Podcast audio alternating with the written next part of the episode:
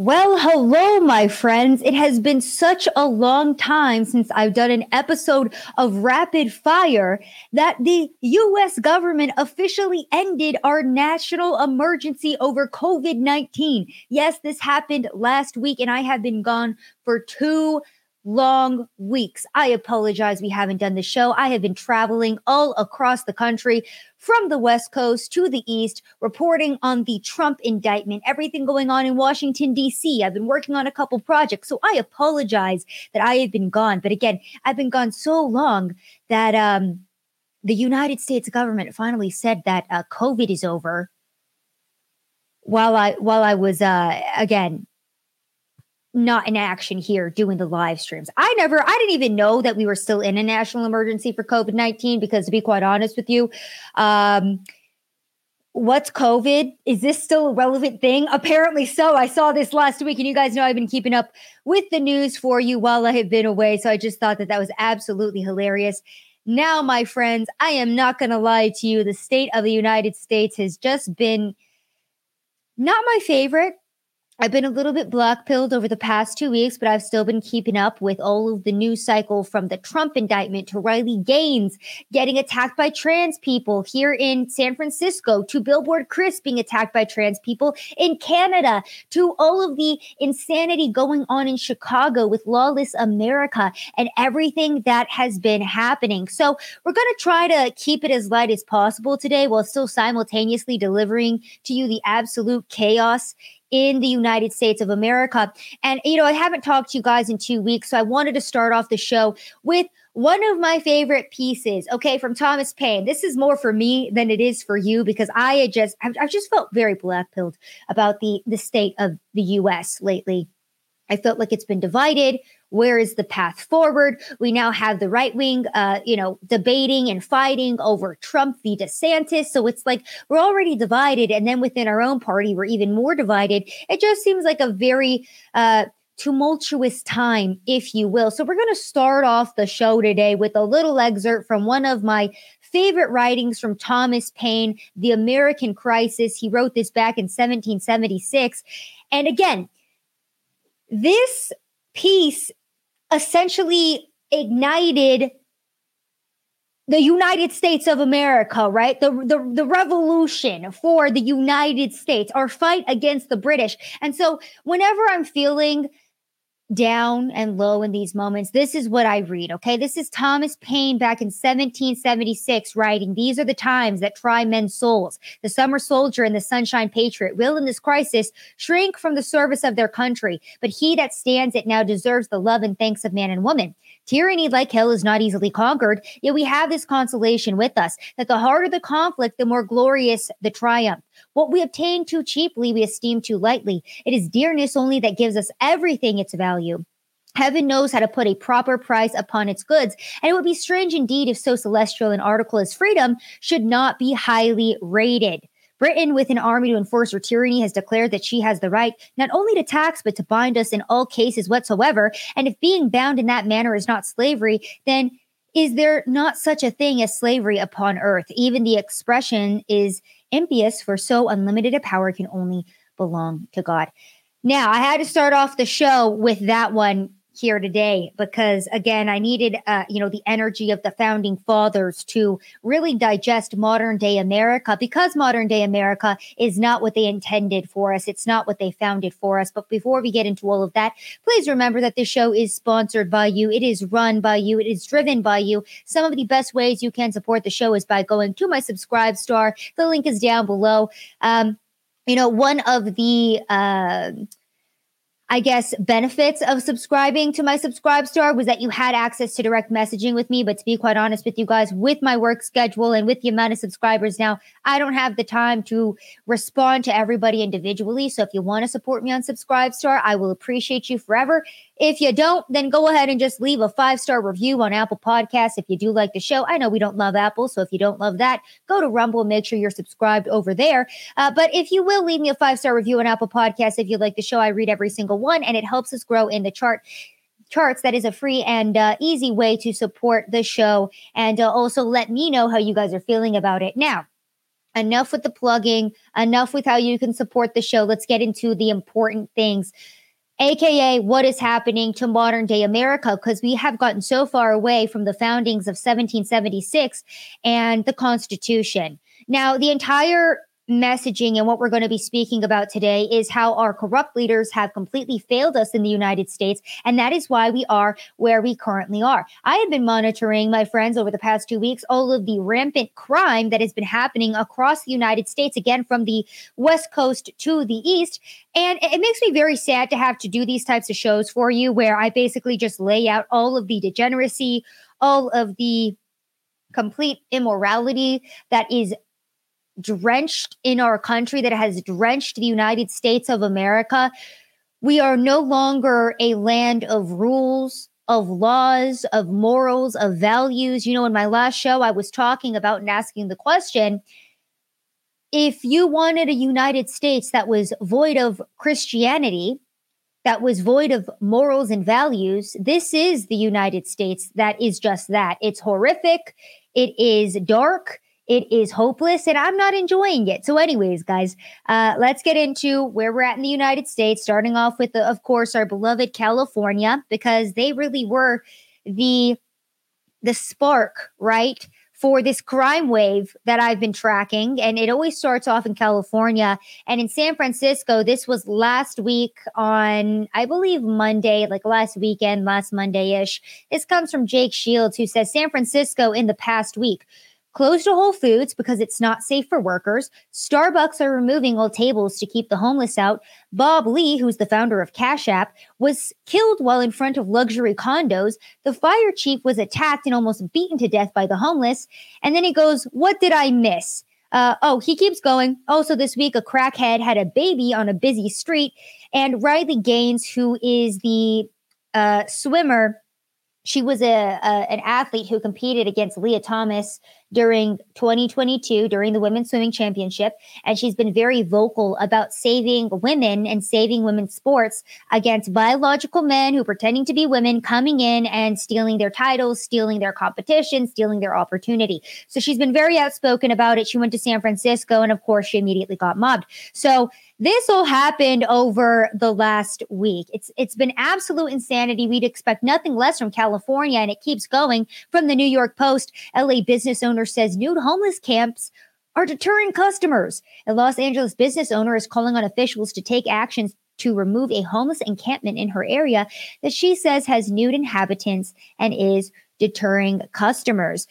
And again, too, you know, this is so sad because uh, the woman who asked to be identified only as Deborah, because in modern day America, if you give your full name to news outlets to try to spread awareness to the fact that you have an entire uh, nudie camp that's basically illegal in the state of California that's running away all your customers, you are the one that's going to be targeted and attacked. If you give your full name or you give the name of your business, you're going to be hunted down by all of these activist mobs who will say, oh, you're a horrible person because you're targeting these specific um, minority community. So again, uh, you know, going into this New York Post article, the woman only wants to be described as Deborah says that she's owned this hair business near San Vicente Boulevard for two decades, but issues with the nearby unhoused population increased more recently. So apparently the clientele don't feel comfortable anymore seeing all of the nudity, seeing the homelessness. And this is a trend that we have seen across the entire West Coast and now the entire United States of America because we have no law and order in this country. Let's go further. Now, this is a, a clip that came out of California as well, because remember, if uh, you loot in, the, in, in California, as long as it's under $900, you can go ahead and take whatever you want. In Roseville, California, as individuals just walk into, I believe this is a Dick's Sporting Goods, and walk out with with just piles of clothing. That is your modern day United States. Uh, this is also another clip that had caught my attention before what happened in Chicago this past weekend popped off. Now, this is a mob that looted an LA gas station. This happened on April 16th. Uh, so just what this past weekend, okay? This was Los Angeles. You had a gigantic group of looters come and storm this gas station. They broke down the windows and uh they started stealing everything. And this is just your every your everyday occurrence in California. Now, the interesting part about this entire situation is that Gavin Newsom, many people suggesting that he is going to be one of the Democratic frontrunners for 2024. So he's been traveling around the United States, right? Specifically to Florida. And he's been giving a lot of speeches about how in Florida, the LGBTQ community rights are under attack. We're taking away the rights of women. Like we're just, we're, we're, we're going so far back. You know, he gave this ridiculous speech about how America is just uh, basically going back, right? Uh, with the civil rights movement, we're basically taking all of the movement of the civil rights movement. We're, we're taking all of eh, like everything, all the accomplishments, right? And we're backtracking on all of them and we're erasing everything that the civil rights movement fought for, which is absolutely ridiculous to me because you go to California and if you're a minority business owner, by the way, and your uh, business gets looted if you get maybe punched in the face or you try to defend your business from looters in California, guess what? You think the civil rights movement is going to back you on that? Do you think civil rights even exist in California? Absolutely not. You know what's going on in San Francisco? They're putting up signs on their vehicles that say, please don't break my windows. I promise you there's nothing of value in my car. There was a period of time, uh, it was either last summer or the summer before, probably during BLM. You can go look this up yourself, where people were just opening up their trunks and windows. So looters and the homeless wouldn't break their windows in San Francisco, but they would just like rummage through the cars and see that there was nothing of value in them. That's California. But you have Gavin Newsom going to Florida uh, talking about how civil rights are being impeded because Ron DeSantis doesn't want pornographic books being shown to children. Now, what is California focused in on? Because I promise you, they are trying to prosecute some people. They are trying to find some people. They are trying to put some people in jail. And let's take a peek at who those people are. Uh, San Jose's Calvary Church ordered to pay $1.2 million in fines for violating health orders during COVID 19. Yes, my friends, this is another story that came out last week. Uh, a Superior Court of California judge in Santa Clara County ruled that Calvary Chapel San Jose must pay $1.2 million in fines for basically violating COVID 19 orders and uh, opening up their church. So, um, this is Judge Evette Pennypacker. She made the ruling last Friday, citing the church's egregious conduct. The judge rejected the church's argument that the public health officer's orders prevented it from exercising its religious freedom or violated the Constitution. Do you see why I started off the show today with Thomas Paine and the founding fathers and the foundations of this country? Because I need us to remember as American citizens what this country was founded upon and what we are supposed to be fighting to conserve because right now the degeneracy, the lawlessness, the criminal activity that has been allowed to prosper in this nation has gotten so out of hand and it's become so normal to us to see uh, nude homeless camps in California and looters walking out with piles of clothes uh, because they can. It's become so normal to us that we forget the foundations of this country. We forget what the Constitution stands for. We forget the freedoms and rights. For example, our Second Amendment, which has been severely impeded upon. We'll talk about Daniel Perry here in Austin, Texas, where I am from later on in this show. Uh, again, uh, because I haven't been back for two weeks, we are going to kind of brush up on some stories I'm sure you guys have already heard on but I'll give you my own two cents on it and we'll relate it to the modern day stories here. But again, you have California not focused in on the looting, not focused in on the stabbings, not focused in on the homeless crisis, the drug crisis, uh, businesses shutting down, crime running rampant, the DAs that are being uh, funded by private entities to, again, uh, continue this collapse of American cities. That's not what Gavin Newsom cares about. No, what he cares about and what the justice system in California cares about is fining churches over a million dollars for having the audacity to exercise their First Amendment right of religion, right? Their, their, their First Amendment right to express their religion, to exercise their ability to worship. There you go. There is California in the modern day. And again, I, I'm not trying to be too negative on this because I don't want us to all be buck after this episode, but One of the reasons why, too, I'm not going to lie to you guys because you know I'm very, very honest. I have been traveling quite a bit. I have been between uh, four different cities, four different states over the past two weeks. That doesn't seem like a lot to, uh, you know, like maybe are people like a Jack Posobiec or a Charlie Kirk or an Alex Jones who are traveling all the time. But for me, it's a lot. All right. I like having my schedule. Uh, but on top of the traveling, it was also like, I don't know how to digest where our country is currently at without just completely being negative, and I don't want to be a part of the outrage culture. But when I see where our country is currently at, it, I don't have a positive message, and I don't like that. So there are times where I take a step back from doing the show because I think that there are people in this industry that can articulate where we are better than I can.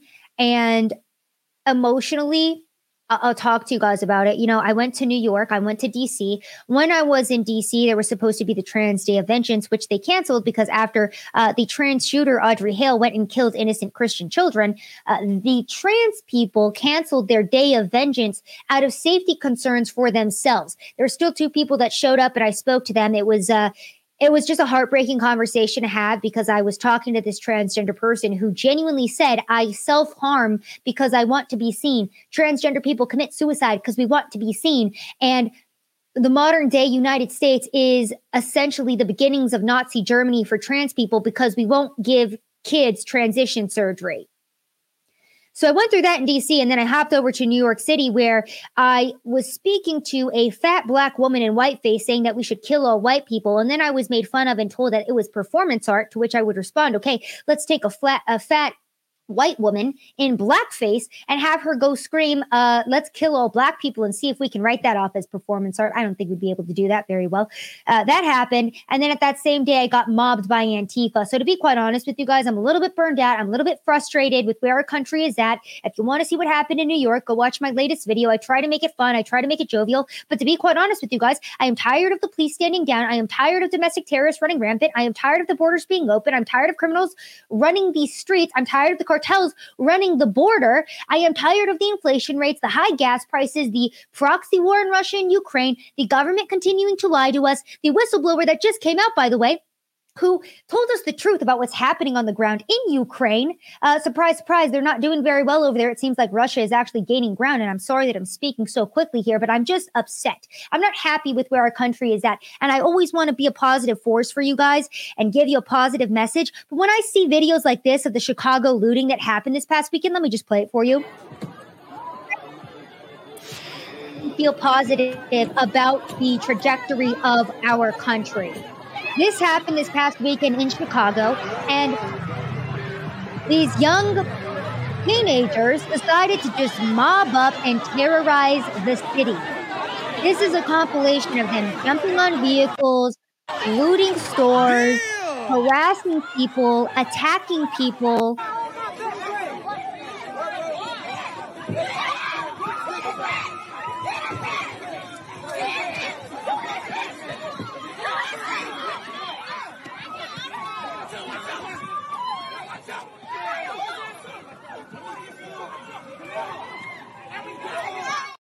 with you. When I go out on the street and I try to go simply talk to people and I get shoved and pushed around by grown men and I'm told that I'm a white supremacist Nazi because I have the audacity to go speak to people, it doesn't make me feel good about the state of our country. And again, that's why I wanted to start off, us off at a positive note. I uh, apologize that I'm going off on my tangent here, but I haven't spoken to you guys in two weeks and I am pissed off. I'm tired of the ineffective leaders in office who lie to us, who target us, who persecute the average American who is just trying to express their constitutional rights. We have gone so far away from, again, the foundations of this country and it's horrific to me. It's absolutely horrific. So this happened in Chicago this past weekend, where there was looting, there was rioting, uh, there was a white woman that got beat up by a group of black teenagers, which a lot of people did point out. Hey, let's reverse the races here and see how differently the United States and the media would respond to this situation.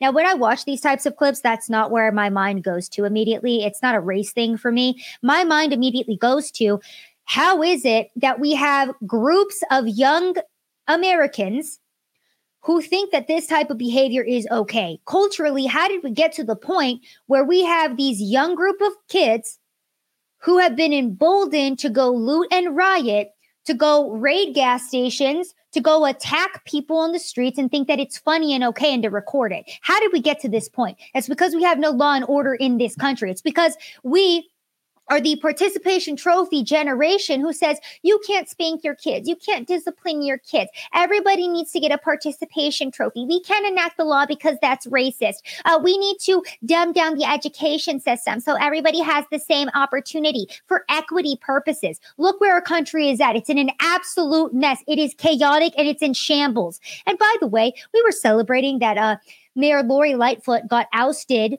as the mayor of Chicago because she was just absolutely horrific and she looked like a fish. Okay. Like if you took a fish and you like evolved it into a human being, it would have been Lori Lightfoot. It was absolutely terrifying. I'm not even trying to be rude. That's just honest to me. Like her eyes were like like that. It was just it was not a good thing. So we were celebrating Mayor Lori Lightfoot being ousted, but guess what? The mayor elect, his name is um I believe it's Bri- Brandon Johnson. Okay. New mayor elect, even more progressive than Lori Lightfoot. So short lived celebration on that one. RIP to Chicago. So you guys just saw with your own two eyes what happened this weekend. Okay. Horrific. Not okay. Not good activity. Why are these children doing this? So the mayor elect comes out, and this was his response. In no way do I condone the destructive activity we saw on the loop and lakefront this weekend. It is unacceptable and has no place in our city. However, it is not constructive to demonize youth who have otherwise been starved of opportunities in their own communities. That's right, my friends. Not the mayor elect coming forward and saying, yeah, this type of activity is not okay. And we are going to prosecute all of these people to the full extent of the law. So these juveniles learn a very important lesson and they become better members of society later on as adults. No, he says, well, because they're black, like th- that's why that, that this happened because they've been starved of opportunities. So they had no other choice. And if you really think, again, I'm, I really, I hate making things racial. I don't like doing it.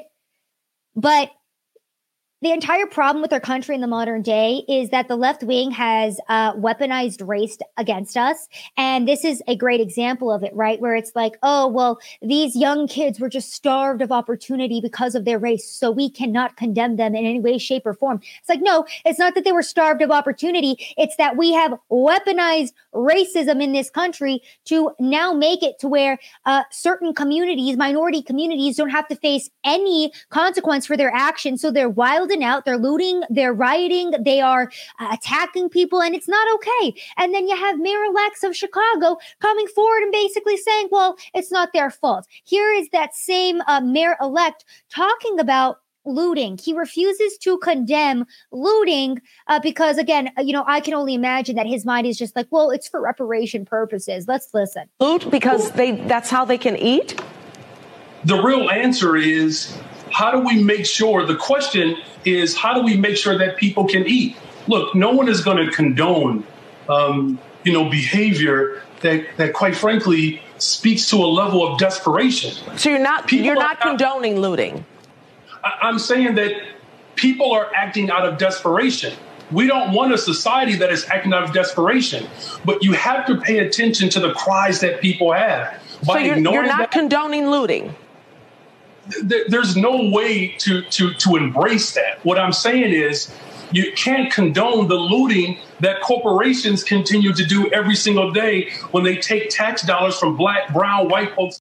Okay, that's my favorite part of this whole clip because he's like, well, the corporations are looting from the American people by taking taxes away from us. And I'm like, okay, who implemented those taxes? I'm pretty sure it was the US government. And uh, if we should be upset about taxes against the people uh, you know, with any organization, it should be us angry at the US government, not these corporations who, again, are operating under government laws. It's just so backwards to me. It really is. But you have this entire weaponized mindset and victimhood mentality where it's like, well, the corporations owe these inner city communities. And you know what? I have been looking into this a lot too and another really uh, interesting viewpoint because uh, apparently these two like white liberal NPR hosts were talking about how uh, this Walmart shouldn't have been in this inner city. I can't remember which city this was in, but I was reading like a, a tweet thread about it.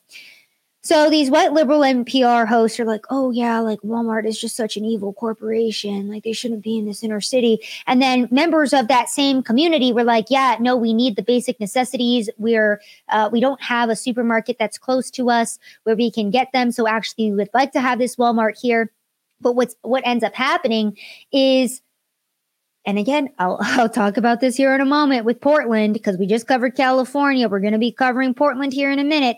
Um, you don't prosecute crimes. And so a lot of these uh, inner city communities, like their local grocery stores, get looted. And then the grocery stores shut down because they're like, F this, bro. This isn't worth it. Like we are losing. Uh, hundreds of thousands, if not millions, in products. Like uh, millions is probably a stretch, but they're losing a lot of money because again, they're they're opening up their businesses in a lawless city where crime isn't prosecuted. So they close down the business. And you know who is affected by that? The local communities there. That that's who's affected by it. But anyways, uh, let's keep going on as well. I saw this clip, and I don't even know wh- which part of America this was at. But I, I just keep seeing more and more videos like this. So this woman like is fighting with these other two women at a gas station. She rams into her car and then she drives off into the intersection, flips her vehicle. And again, how did we get to a point where America is this lawless? How did we get to this period where this is our everyday? And again, too, I do not talk to you guys about this as somebody who's just scrolling on Twitter and has been radicalized by the tweets that I'm seeing online. No, I've seen this type of stuff with my own two eyes. I've gone and I've reported on the on the homeless crisis, the border crisis, the drug crisis. I've done it all. I go out specifically onto the streets of America so I can be like, okay, how bad is it really out here? Eh, you know, a lot of you guys are like, oh, Sav, you're so courageous. No, I'm not. I'm just curious, and I want to know if what I'm being told online is true. So I go out to these cities, I see it for myself, and I'm like, wow, yeah, this is actually a lot worse than um, it is online. Now, this is another thing that happened in New York. Uh, this also happened last week.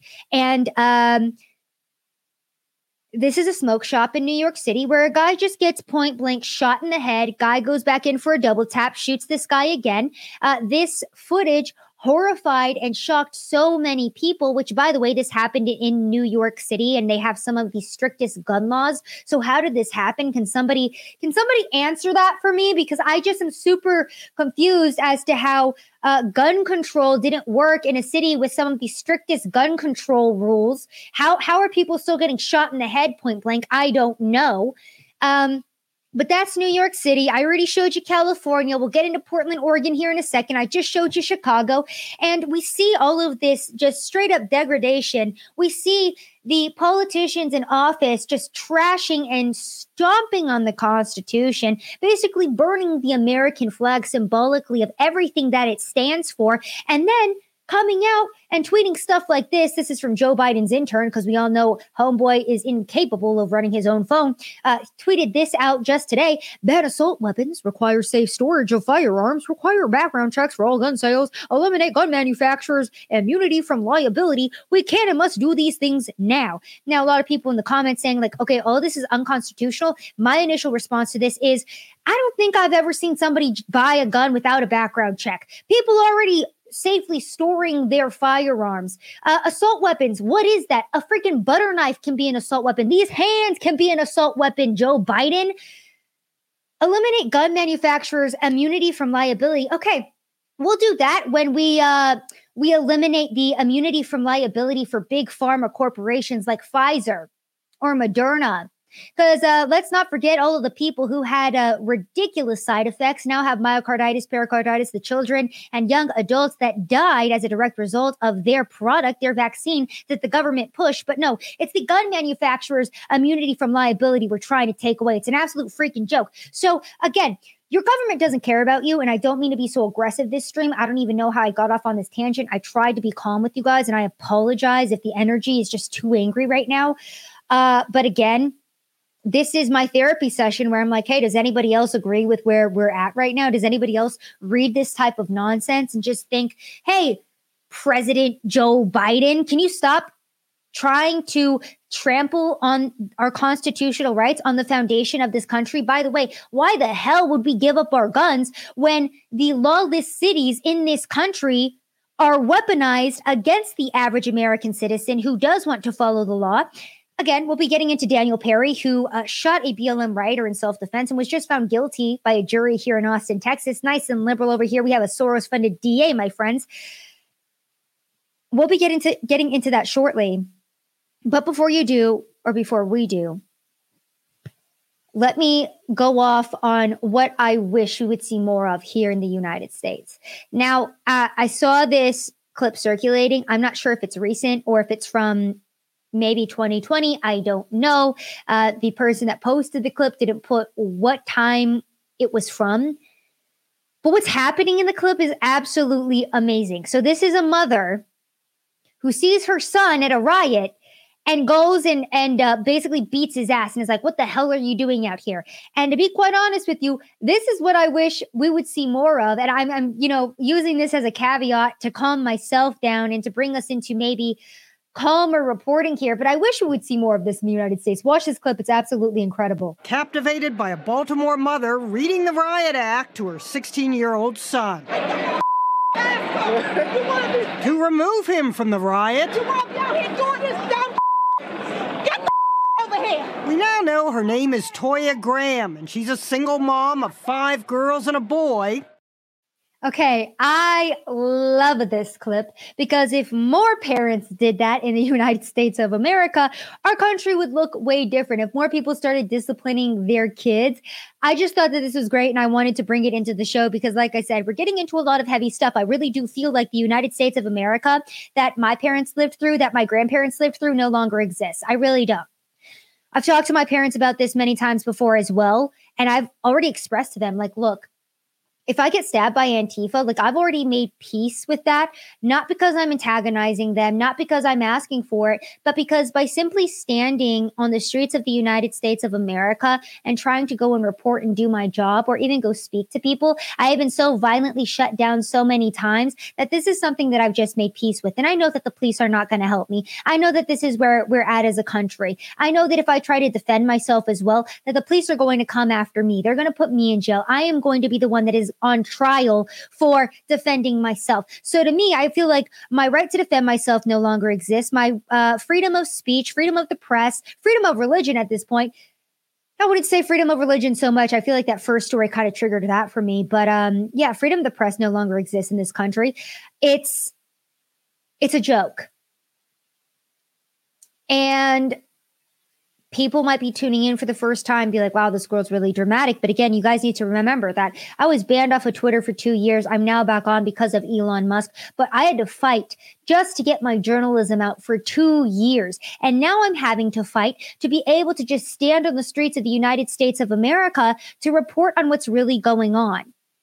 And do i think that the police are ever going to defend me or protect me? No i don't because uh, about four or five times now I've gone up to police while actively being hunted or attacked, and they've just gone, maybe you shouldn't be here. Maybe you shouldn't put yourself in this situation then. And I'm like, oh, okay, right, right. My apologies. It's my fault for putting myself in this situation, not the entire country's fault or maybe the police force's fault for not enforcing the law. But okay. Now, I told you we were going to get into uh, a little bit more of the West Coast here. Let's take a peek on how uh, Portland is doing. Portland REI location increases security following three break ins in one week. Now, apparently, this is the only REI location in all of Portland, and they're actually closing their location uh, because of the amounts of break ins. They had three break ins in one week. This story came out. A story actually came out last year. Um, my good friend Ari Hoffman had retweeted this article and said that this REI is now officially closing down. Um, but again, just from November of last year, what they have been going through is looters driving their vehicles into the glass doors of these stores to go loot the stores. Uh, so this business now officially closing in Portland. Uh, we also have another Portland cafe that is closing its downtown location as staff and customers complain of extreme violence and criminal activity. That is the uh, Coava Coffee Roasters. They just announced this last week that they will be closing down due to the violence. And uh, again, too, what is our judicial system focused in on? And uh, that's Portland. This is New York. We're going to be, I'm going to be touching on the uh, Trump indictment a little bit now as well. But one of the consistent themes that I continue to see is a lot of the prosecutors in these cities, instead of going after the looters, the rioters, the murderers, the drug addicts, uh, trying to get the cities under control, they're focused in on these inconsequential issues like arresting Donald Trump, for example, okay? Now, this uh, tweet came out two weeks ago when Donald Trump was indicted. This is, I believe, the first time a former president is officially indicted. And uh, again, this had severe repercussions for the country because we all know that this is political. We all know that they're targeting Donald Trump because they do not want him to run again. They view him as a threat and they do not want him to be in any position of power. Now, Donald Trump did say originally that they're not coming after him. They're coming after you and me. He's just in the way. And this is another example of that. Donald Trump was legitimately elected by the American people. Remember back in the day in the early 2000s, he was beloved by all. He was an American businessman. You had rappers uh, name dropping him in their songs. You had the average American looking up to Donald Trump as the American dream, an icon, right? And now he's being indicted by some rogue prosecutor. I believe Alvin Bragg, also Soros funded in New York City. And I feel like this tweet from uh, Victor Hanson perfectly encapsulates, he's from the Hoover Institute, what the repercussions of this indictment are. All right. And I was hearing this same rhetoric from the New Yorkers on the ground.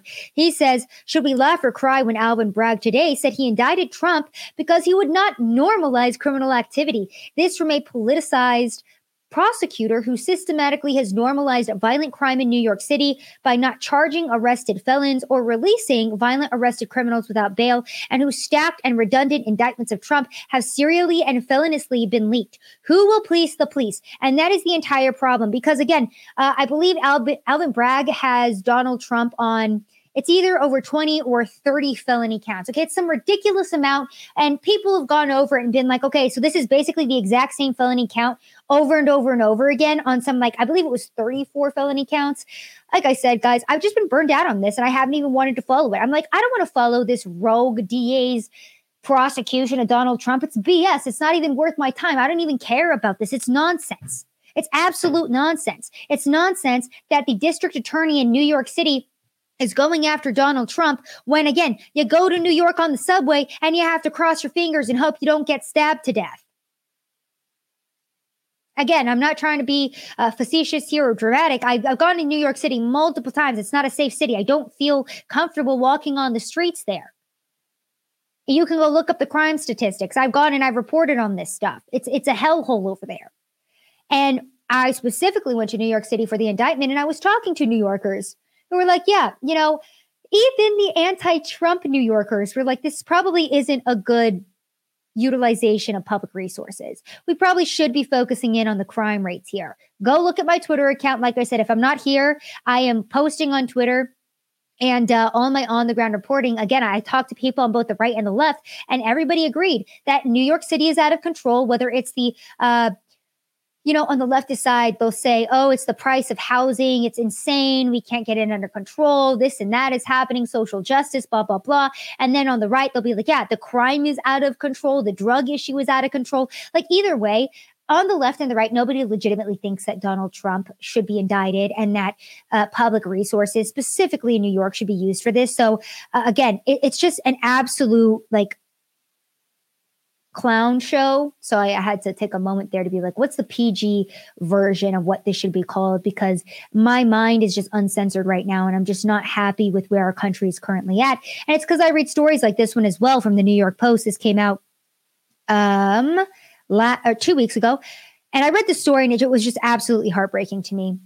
We're still in New York here. Bronx judge rips grieving mom before cutting her son's accused killer loose. This story is uh, going to evoke a lot of emotion in you guys, just like it did for me, because it's just horror. It's just horrific.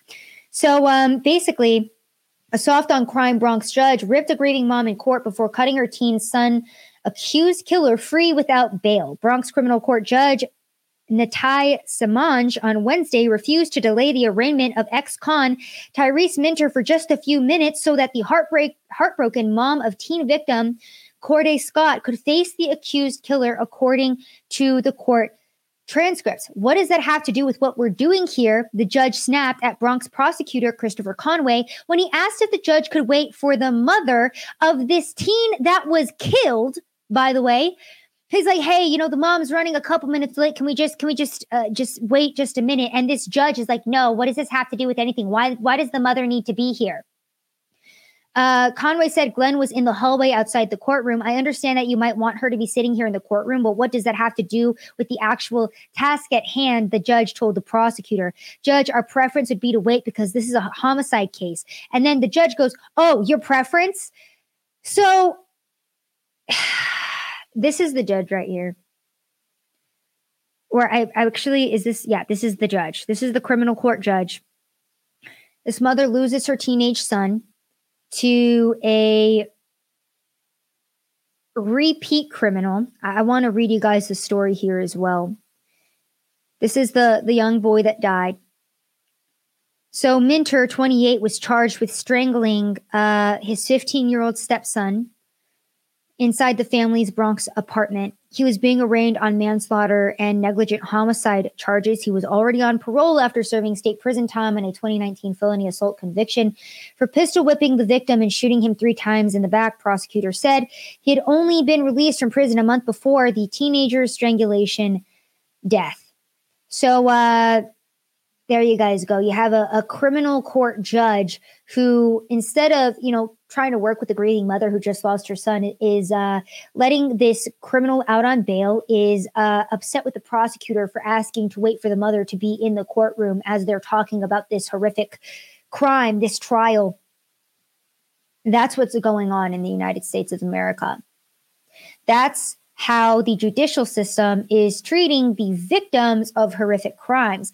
And speaking of which, we are going to talk about Daniel Perry now. And uh, this case has been close to my heart because I do live in Austin, Texas, and I followed this back in 2020 because in Austin, Texas, I'm going to tell you what happened cut and dry here uh, because the media has been trying to warp this as much as they can. Daniel Perry was driving for Uber in downtown Austin. During 2020, these mobs of Antifa and BLM rioters thought that they could just take over the streets. He's driving down, they swarm his car, and uh, Garrett Foster, who is a BLM activist, points an AK 47 at, at uh, Perry, and Perry says, Bam, self defense, kills Garrett Foster. And a jury here in Austin, Texas, has decided that Perry was guilty, despite the police force and investigators initially at the time of that event being like, yeah, this was a clear cut self defense case. Let me read to you a little bit from the local Fox 7 Austin outlet here. Uh, an attorney for Sergeant Daniel Perry has filed a motion for a new trial after a jury recently found Perry guilty of murder in the death of Black Lives Matter protester Garrett Foster in July of 2020. The attorney alleges in court that documents and key evidence were kept from from the jurors. And a lot of people, too, were talking about how the district attorney, who was again Soros funded, Jose Garza, um, just very biased in this case. Now, Greg Abbott is trying to pardon Daniel Perry right now. And I hope that actually happens because again, I w- looked at all of the footage of this case and it's super funny too. Uh, because by the way, there were activist jury members. Now, uh, again, going back to our constitutional rights, you're supposed to have the right to an impartial jury, right? So a jury who sees the case, looks at all of the facts, and decides whether you're guilty or not. But impartial juries in 2023 no longer exist. And it's really funny because in this article as well, um, The defense claims that evidence would have proven Foster as the intimidator and proved these protests were not as peaceful as some testimony led the jury to believe. The motion adds the jury was subjected to outside influence. According to the defense, a juror revealed another juror conducted research at home during the overnight break and presented that research to the rest of the jury. It was also said that an alternate juror did not verbally participate in deliberations but did make reaction noises expressing displeasure with certain comments made by the jury. So there's your impartial jury in the United States of America. And then um, let me see if I have the article here as well. I guess I didn't pull it up, but there was also an NBC article that basically said that Daniel Perry had shared white supremacist memes about killing rioters and looters. And it's just so funny too, because it was like, yeah, you know what? If I'm honest, a lot of people in 2020 were upset with the rioters and looters. Not saying that everyone was like, oh, we need to kill them, but a lot of people were like, we want to see these people brought to justice. It's not okay for looters to go and destroy businesses of a single mom, a black owned business, an American business. It doesn't matter your race, your gender, your ethnicity. It's not okay for anybody to loot your business. And a lot of people were like, yeah, why are these people being brought to justice? And they were like, do we need the rooftop Koreans to come back? What happened? Like, why aren't the police not doing anything? And so Daniel Perry was sharing memes like the the infamous "It's okay to be white" picture, and now NBC is writing hit pieces about how he's a, a horrible white supremacist, about how he had um, uh, basically decided beforehand that he was going to run over looters and rioters, and it was like yeah, he was talking about how if his car got surrounded by a mob, he was going to defend himself, which he did. So, again, this is a clear cut case to me. You guys can go and read that for yourself and uh, decide on your own. But again, if a mob is surrounding your vehicle and a rioter is pointing a gun at you, you do have the right to defend yourself. And you guys can go look. It's going to be difficult as well. This is the problem with the mainstream media, right? Is if you do not start paying attention to a news story immediately from the independent angle, the mainstream is going to run with their version of the truth and all of the evidence that would again have proven that Daniel Perry was the one that was being attacked, the one that was shooting in self defense, all of that gets erased because the mainstream media doesn't like that very much. Now, how did we get to this point in society? We got to this point because we have leaders like John Fetterman back, Senator. office now. Now, John Fetterman just today made his triumphant return to the Senate. We have been waiting for this man to reemerge for, I believe, 60 days now because he had to go to a mental health institute because he was dealing with such extreme depression that he couldn't even do his job. That is a leader of Philadelphia, Pennsylvania. John Fetterman just released from the hospital today. That is why America is imploding. Because we have like literally brain dead leaders that are leading this country, whether it's Joe Biden, John Fetterman, or people like AOC, who are now trying to gaslight the American public and make them think that, oh, uh, by the way, it's actually the Republicans who are the party of chaos and disorderly conduct. Now, this was her response to, I believe this was Daniel Perry in that case because Greg Abbott came forward and said, Hey, I'm going to pardon him. You know, this was a self defense case. And uh, this, in this jury that was very much swayed by outside opinion, not impartial at all. And this district attorney that withheld specific evidence and was politically motivated, like, hey, this is not okay. Greg Abbott said he's going to come forward and pardon him. And then AOC comes out and says this. For all of their talk of a crime wave and Democrats, talk, uh, Republicans talking about crime waves across the country, the crime wave is within the Republican Party. So the crime wave is within the Republican Party. Yes, because it was not the Republican Party that has been calling for us to secure our borders, to arrest criminals, to stop uh, young women from brutally murdering their children. Uh, it's not the Republican Party who has been trying to institute law and order, somewhat stop the proxy war in Russia and Ukraine. No, we are the party of chaos, of disorderly conduct. It's just such gaslighting to me. And again, I could give you better examples, but it's 10 p.m. So uh, my brain isn't as sharp as it should be because I've been researching all of this for you today. And I could give you 10 more examples here, but we need to move on. Um, but again, it's like the left wing does this so beautifully where they are inverting reality and they make it seem like conservatives because again i don't even group conservatives republicans or even like right wingers own the same group. Uh, republicans are essentially again an extension of the democratic party uh, you know an extension of the government. I don't like the republican party to be quite honest but let's be on like but let's be honest they are not the ones that are pushing this chaos and this insanity. That's all the Democratic Party. But when uh, the United States of America gets to the point of implosion, they have to give us the whole uh, Uno reverse card and say, well, actually, this is your fault. You know, we've seen that time and time again. The amount of things that the, the Biden administration has still blamed on Donald Trump, despite him being out of office for two years, has been absolutely ridiculous. So these are our leaders in office, right? It's the Joe Bidens, the John Fettermans, the AOCs, and now we have the uh, Tennessee Three. This is also another thing that happened over the past two weeks while I was gone. So basically, these three uh, Tennessee congressmen led a mob into the House while they were voting on, uh, I believe it was transgender, or no, yeah, it was either like trans, yeah, okay. So this is what the bill, they were voting on a bill to basically make schools safer. And this happened after transgender shooter uh, Audrey Hale went and killed innocent Christian children. So this was being voted on in Tennessee. And then these three, these two congressmen, one congresswoman, uh, basically led a mob into the House while they were trying to make this vote. Uh, you know, we would typically call that a violent insurrection, but when the left wing does it, it's absolutely okay. And again, this is what they were they were uh, basically fighting against. So the Tennessee Three, they were protesting against House Bill 322. It had passed in Tennessee with bipartisan support, and the bill heightened school safety for public and private schools. The bill required schools to lock exterior doors while students were present, conduct bus safety drills and armed intruder drills, install classroom door locks and secure visitor entry vestibules, have threat assessment teams perform annual active shooter training for security guards, and uh, they all voted against it. So this was a very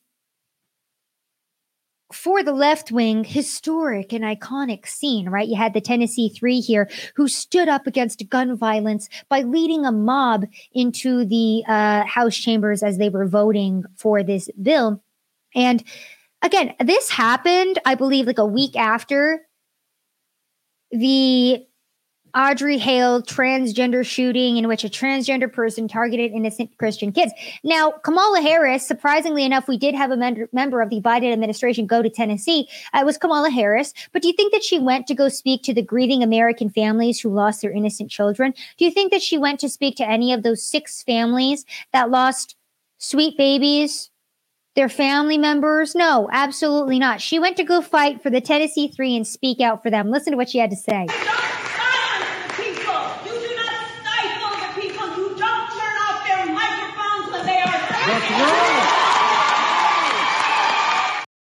So this woman is an absolute joke, and I love how she says you don't silence the people, you don't stifle the people, you don't turn off their microphones, even though that's the exact thing that the left wing does to, I don't know, maybe angry parents who want to go speak to school boards about the por- pornographic books that their children are being shown. Uh, maybe that's exactly what the left wing does when American citizens go to their city councils and say, hey, we don't like the progressive policies that you're pushing uh, towards the people. Maybe that's what the left wing does when uh, credentialed doctors who have been working in the, uh, you know, industry, like the heart industry, like Dr. Peter McCullough or Dr. Robert Malone has worked with mRNA technologies or have worked with uh, cardiac type I guess services his entire life. The actual like terminology, what he would be called, escapes me right now. But the left wing silenced all of these people. They stifled all of these people. They cut off the microphones for all of these people. And those were just a very few examples. I can sit here and give you a multitude. But again, it's Kamala Harris who goes and stands up for these ridiculous Congress people, who, again, by the way, uh, one of them was Representative Gloria Johnson, who said that she wasn't expelled from the Tennessee House uh, because it was I want to get their names correct here. It was Representative Justin Jones, Justin Pearson, and then Gloria Johnson. They all led, again, a mob into uh, the Tennessee State House and then they were expelled for it. Here's the ex- and again, I know this is kind of repetitive, but I just want people to really like not forget the details of this case because this is something that's going to be brought up for years to come. So I want us to make sure we have all of the facts here. So this is the official release from one of the other state representatives that did vote for the expulsion, just so we could all remember what happened here. Uh, so, yesterday afternoon, the Tennessee House of Representatives, this was on April 7th, took up consideration of three House joint resolutions seeking to expel three members of the House Gloria Johnson, Justin Jones, and Justin Pearson for their intentional interruption of House proceedings. Now, this is what they did. The three members did enter the well of the House without recognition by the Speaker of the House, which is a violation of the permanent rules of the House. Uh, Representative Jones and Pearson began speaking into the microphone without being recognized, which is why they got expelled. Also, a violation of House rules and shouting to the crowd in the gallery. The Speaker of the House quickly called the three members to be out of order. They refused to yield to the Speaker and continued to disrupt the proceedings. The Speaker then gavelled the House into a recess and called for leadership from both parties to join him on the uh, to discuss how to proceed. The recess, during the recess, Jones, Representative Jones, pulled a bullhorn out of his coat and began using it to lead the members of the gallery in chants and shouting political protest rhetoric. Jones and Pearson then passed the bullhorn back and forth, taking turns shouting their protest rhetoric and inciting the crowd in the gallery. Representative Johnson stood with them in the well the entire time and joined in their chants and incitement of the protesters in the gallery until members of the House Democratic leadership forcefully removed them from the well and took them into a side room off the chamber floor. Now, Representative Gloria Johnson said that the uh, two black, the two young black members were expelled and she wasn't because she's white and they were black. But actually, she had a legal representation come forward and basically argue as to why she shouldn't be expelled. The other two representatives did not do that. Also, a lot of the um, other representatives who, because she was almost expelled, that she wasn't expelled by just one vote. They were like, well, she wasn't as active in leading this mob. She wasn't bullhorning. She wasn't as, I guess, out of order as these other two were. But of course, she goes on CNN and she says, um, yeah, uh, I think it's pretty clear. I'm a six year old white woman and they're two young black men. That's why they were expelled and I was not. Democrats love making everything racial. It's an absolute freaking joke. So that's what happened in Tennessee, right? It's absolutely ridiculous. And then also, too, to give you a more insight into who our elected leaders in the modern day are, uh, Justin Pearson, one of the expelled members, who again has already been reinstated, by the way, wore a dashiki on the floor of the Tennessee State House on his first day of work in February. He was then disciplined by the speaker for failing to meet the expected dress code, which he then branded as white supremacy. And I forgot to read in that Snopes article as well about Gloria Johnson she talks about as well how uh, during their interruption of the vote in the House, how again, all of the members were like, hey, you're out of order. Uh, you need to uh, basically act like the other members here. You need to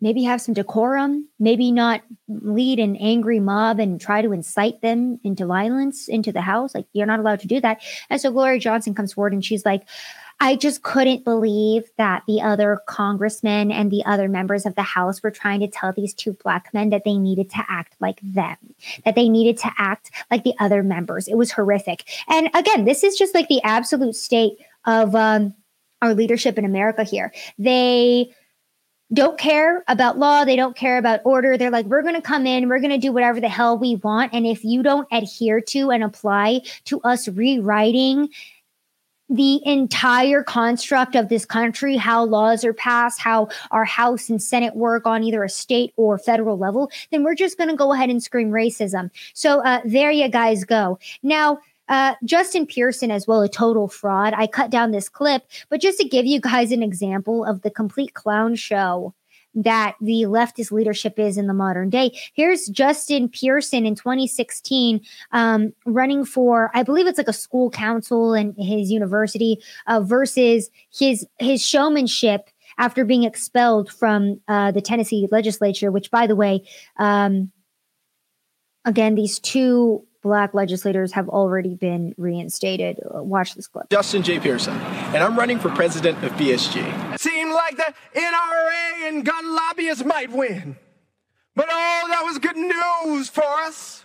I don't know how long this Saturday in the state of Tennessee might last. But oh, we have good news, folks. We've got good news that Sunday always comes. If you're listening on the podcast, I wish you could see my face right now. The beginning of that clip that you heard was the same guy at the end of the clip. That was uh, Justin Pearson. And then the other state representative that got expelled was uh, Representative Justin Jones, who, by the way, from the post millennial, video shows reinstated Tennessee State Representative Justin Jones stopping cars and assaulting drivers in the summer of love in 2020. So there you guys go. There are your modern day elected officials. And it gets even better too, because let's just, you know, like go across the whole country and kind of uh, audit everybody here. Let's take a peek at California Senator Scott Wiener. I'm sure you guys have heard of this guy. He was leading a drag protest in San Francisco uh, just a couple weekends ago, claiming to be fighting back against fascism. But let's remind ourselves of uh, Wiener's record. This comes from Oli London on Twitter. He introduced a law to take pedophiles off the sex offenders registry. He pushed for prisons to allow transgender inmates to choose whether they want they went to a male or female prison. He made California a sanctuary state for kids to receive medical transitions, removing parental rights completely. He promotes hormones, puberty blockers, and double mastectomies for young teens. He introduced a bill to decriminalize dangerous drugs. He made safe sites for drug addicts to take fentanyl, heroin, and meth that uh, in public in public on the streets. So um, that's your average California senator. That is your average Tennessee state representative. That is your average congresswoman in New York City. That is your average president of the United States. Because please do remember, let's not forget that Karine Jean Pierre, are dumb press secretary after the shooting in which, again, innocent Christian children were killed in Tennessee by a transgender shooter. She and the entire Biden administration decided to come out and say that it was the transgender community that was being victimized. It was the transgender community that needed backing, not the Christian community that had been targeted in a hate crime. By the way, let's say uh, take a peek as well at what the Department of Justice is focused in on, not the organized crime that is running rampant across uh, the entire United States, not the uptick in transgender assaults and shootings and violence. Uh, the DOJ is now admitting that another 40 undercover agents were with the Proud Boys on January 6th from the Homeland Security investigations. The vast majority of the group was paid by the government as either W 2 employees or CHS. On top of that, it has also been discovered that the DOJ is targeting Catholic churches and is trying to basically entrap Catholics. Go look into that one as well. Uh, I brought this up too in San Francisco, how Riley Gaines, this happened a couple weeks ago, but she basically went to go speak um, against biological men, well, men competing in women's sports. She was like, hey, this is not cool. I had to compete against Lia Thomas, the biological male. I didn't like it. Let me save women's sports. She went to San Francisco State University. Uh, she was basically held hostage. She was held hostage. She was locked into a closet by campus police or whoever was there supposed to be protecting her. And the group of these activists were like, if you pay us, we'll go home. But if you don't, like, she's staying here. She's a Nazi. She's a fascist. Take whatever, you know, name of the book you want to. And then um, the university vice president came forward and basically were like, we stand by our students who held this woman hostage. That wasn't their exact terminology. Their exact terminology was like, we support all of our students who participated peacefully in Thursday evening's events because holding somebody hostage who you don't agree with politically is now peaceful. Uh, by the way, guys, we still don't know where the manifesto for the transgender shooter Audrey Hale is, because that was supposed to be made public. That manifesto still has not. Uh, Glenn Greenwald giving us an update. We've spoken with two major law firms in Nashville who said they'd send retainer letters to represent us, suing FBI and the Nashville Police Department to obtain the manifesto of the Nashville shooter, only to back out at the last second. The political pressures are intense. We should see it. So we still have not seen that manifesto. A lot of people saying, well, it's probably because I'm sure the transgender ideology was very much, uh, you know, it played a part in the shooting against Christians because Audrey Hale was a former student at this Christian school. This was a hate crime, point point blank. But the manifesto is never going to be released. They're trying to get it released, and uh, everybody is trying to stop that from happening. So it's it's just it's just been a heavy time in the United States of America. I'm not going to lie to you guys. But I'll leave you guys on a positive note. We're going to talk about Elon Musk and Twitter because I don't want to be so black pilling in this episode.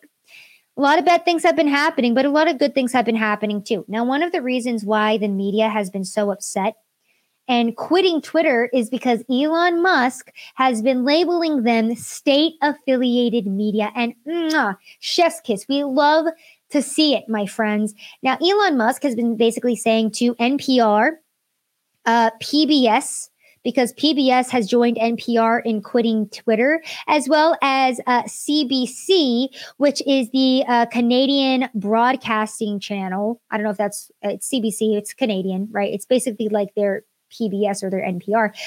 And Elon Musk has been labeling all of these organizations as government funded or state affiliated media because that's exactly what they are. They're paid for the government pays them and then they put out positive stories about the government. That's state affiliated media. So uh, Elon has put this label on them and they have been in such a tizzy. They've been in such an uproar that they have been banning Twitter or they have been stopping the usage of their Twitter accounts. Yeah, essentially, like essentially banning Twitter for their own organizations, right? They're like, we're not going to use Twitter anymore because they said that they were were government funded, which they are. Go look at who funds NPR. They do get money from the government, as does PBS, and it's hilarious too because Zero Hedge put out this headline, right? Publicly funded PBS joins NPR in twitting quitting Twitter. Sorry, I'm getting all tongue tied today. Elon Musk responds saying publicly funded PBS joins publicly funded NPR and leaving Twitter in a huff after being labeled publicly funded. And then RFK Jr. says of the 319 million Bill Gates gave to media outlets by November 2021, NPR received just a little bit over 24 million of that, and PBS got at least 4 million. In return, those public interest broadcasters aired flattering reports on Gates' corrupt self dealing and profiteering on his global vaccine projects and his hostile takeover of the WHO.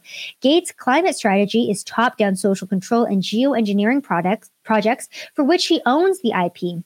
While shorting Tesla, he has invested heavily in fossil fuels, rail, private jet companies, and chemical pesticides and petroleum based AG. He accurately characterizes his approach as philanthrop philanthropic capitalism, a strategy of amplifying his billions by appearing to solve social problems with technologies that he controls and profits from. And again, NPR and PBS, another thing that he controls and profits from.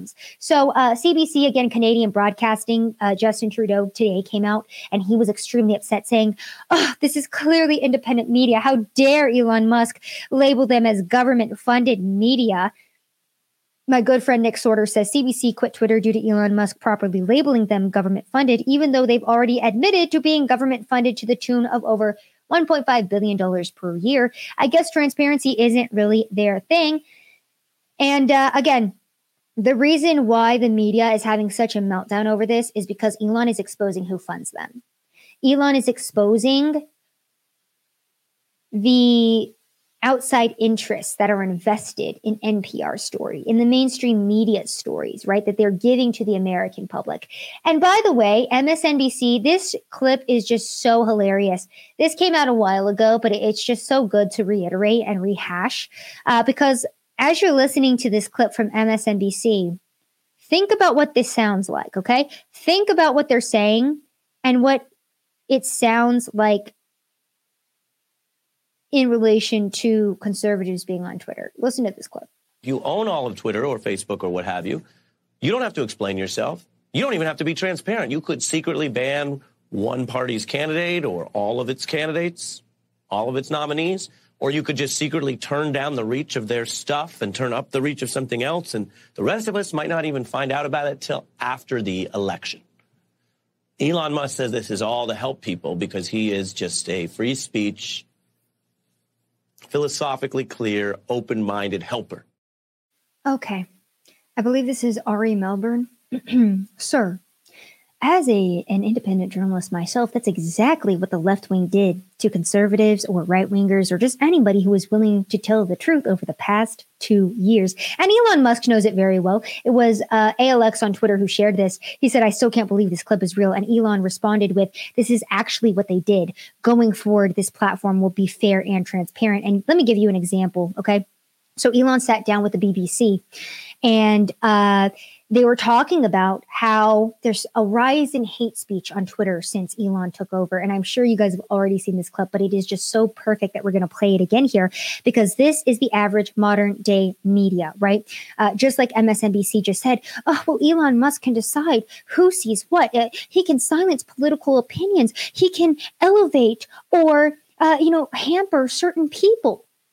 And honestly, from what I've seen from Elon, like he just wants people to know the truth. And this uh, interview with the BBC perfectly encapsulates his mindset, right? Because the BBC tried to say there's a rise in hate speech on the platform, and Elon Musk goes, "Okay, what what hate speech?" And they can't respond. Watch, I just it's just perfect. You just said that if something is slightly sexist, that's hateful content. Does that mean that it should be banned? Well, you've asked me. You've asked me whether my feed, whether it's got less or more. I'd say it's got slightly more. That's why I'm asking for examples. Can, right. you, can you name one example? I, I honestly don't use. I, I, honestly, I you don't. can't name I, a single example. I'll tell you why. Because I don't actually use that for you feed anymore. Because I, I just don't particularly like it. But you and said actually, a lot of people, a lot of people are quite similar. I, I, I only, well, well, I only look well, at hang my, on a second. You said you've seen more hateful content, but you can't name a single example, not even one.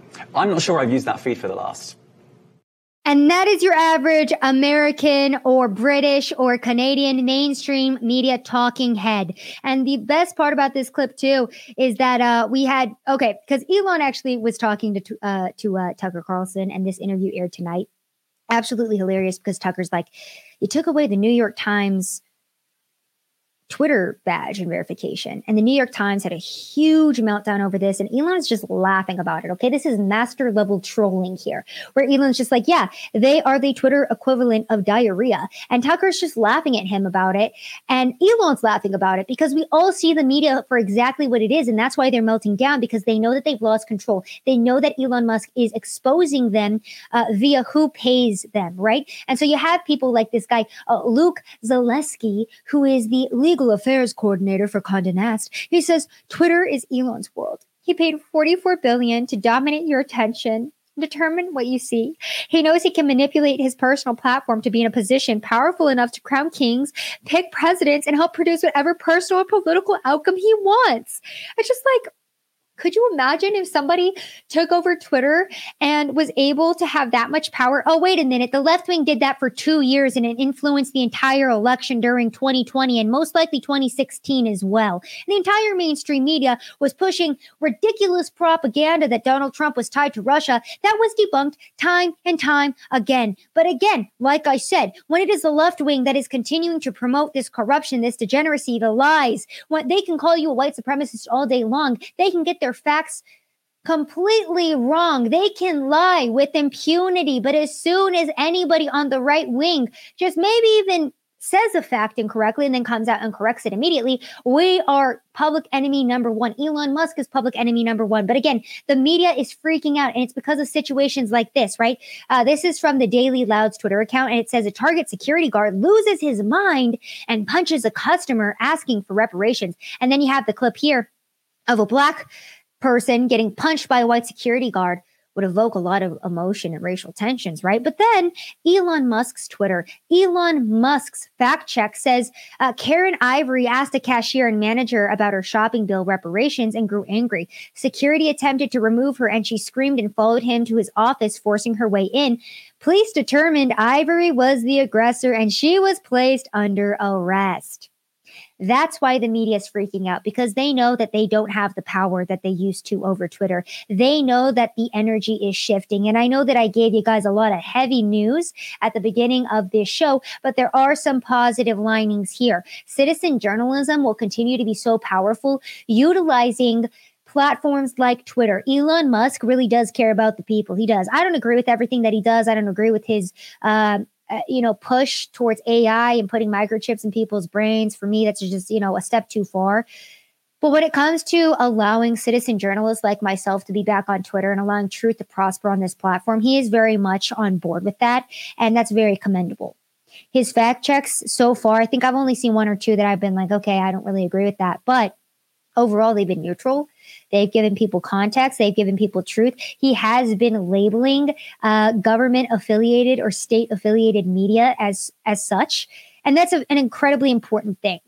And the meltdowns from the mainstream media have been a true reflection of their real character, about what they really think about the American people, about what they really want you to know about them. They don't want you to know that they're funded by the government, that they have politicians in their ears whispering to them, that they have billionaires or Pfizer or Moderna CEOs in their ears whispering to them about what to say or what not to say, what to report on, what to stray away from.